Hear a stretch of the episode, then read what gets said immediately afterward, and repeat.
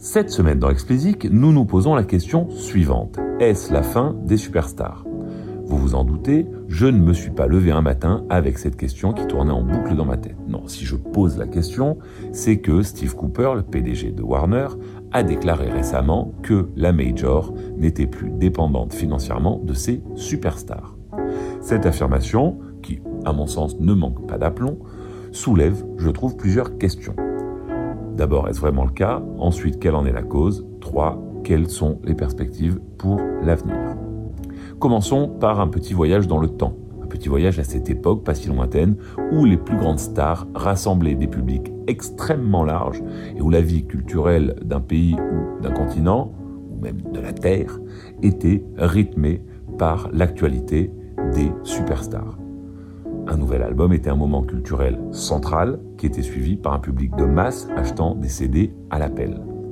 Prenons un exemple. Dans les années 80 ou 90, vos parents connaissaient du moins de nom les superstars qui étaient goûtés par les enfants, les superstars des cours d'école, pourrait-on dire.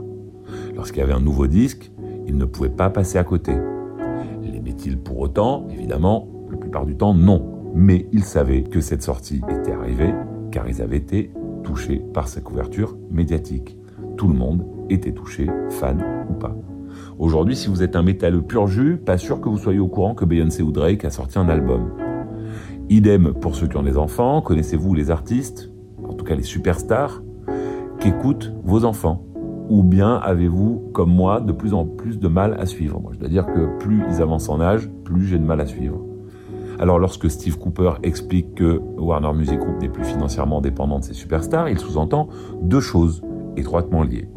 D'une part, les superstars sont moins super que par le passé, et d'autre part, qu'en conséquence, Warner Music Group a mis en place une stratégie adaptée à cette nouvelle donne.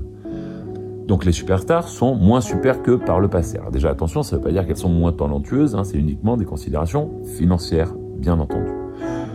C'est simplement donc que l'environnement dans lequel elles, évoluent euh, n'est plus le même. Donc d'une part, vous avez les bases fans qui sont beaucoup plus fragmentées qu'avant. Aujourd'hui, il est plus difficile d'adresser un public de masse. Les médias de masse n'ont plus leur puissance d'antan et Internet ne fonctionne pas de la même façon. La conséquence est que vous ne pouvez plus parler à tout votre public en même temps, mais que vous devez identifier une multitude de niches au sein de votre audience que vous adressez individuellement. D'autre part, la consommation est, elle aussi, beaucoup plus fragmentée. Au-delà du passage au streaming et de la baisse des ventes de CD, la multiplication des offres et le léger ralentissement de la croissance du streaming renforcent le phénomène précédent.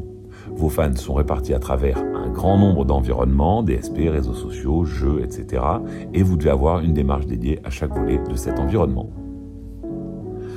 Du coup, Lorsque vous êtes une superstar, vos ventes auront tendance à baisser à moyen et long terme. C'est mécanique. Résultat, la Major, ici Warner, qui investit lourdement sur vous pour créer toujours plus, il l'espère, de moments culturels, ben la Major va avoir du mal à équilibrer ses comptes. Elle va plus s'exposer et potentiellement va s'exposer à un échec commercial. Warner, nous explique son PDG, a réagi à ça en adaptant sa stratégie et en misant sur la diversité de son portfolio. En investissement, en fait, sur un plus grand nombre d'artistes, il se donne plus de chances d'être là au bon moment. Car si les moments culturels, au sens superstar du terme, tendent à disparaître, on va se raréfier, faudrait-il dire, on observe que la multitude de niches que nous avons décrites plus haut a, elle, tendance à créer des mouvements culturels qui font le succès des artistes qui suivent ce mouvement ou qui l'initient et par extension de leur label. Ainsi, investir dans plus d'artistes et miser sur son portfolio vous permet d'avoir plus de chances de surfer la bonne vague. Logique. Voilà donc ce que voulait dire Steve Cooper. Alors comme à chaque fois que le patron d'une société publique prend la parole, c'est au marché qu'il s'adresse, bien entendu, mais je crois qu'il y a plus ici que la simple volonté d'un PDG de rassurer ses actionnaires. Ce qui retient mon attention, c'est qu'il est probable qu'à l'avenir, le top soit moins la chasse gardée, pourrait-on dire, d'une poignée de superstars et qu'il y aura beaucoup plus de place pour de nouveaux entrants. Mais en sommes-nous vraiment là aujourd'hui? Pas encore totalement selon moi. Il y a, oui, plus de place pour les nouveaux entrants, mais certains poids lourds tiennent le choc. En fait, ce sont les résidus euh, du monde pré-fragmentation qui font que les superstars arrivent encore à créer, enfin, certaines d'entre elles, des moments culturels, enfin en tout cas ceux dont nous parlions plus tôt. Ils sont de plus en plus rares, évidemment, ces, euh, moments.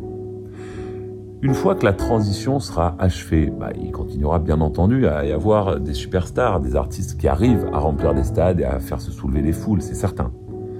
Ils ou elles seront simplement moins mainstream, mais plus connectés à de vrais fans qui sont suffisamment engagés pour que, évidemment, la carrière de leur idole perdure.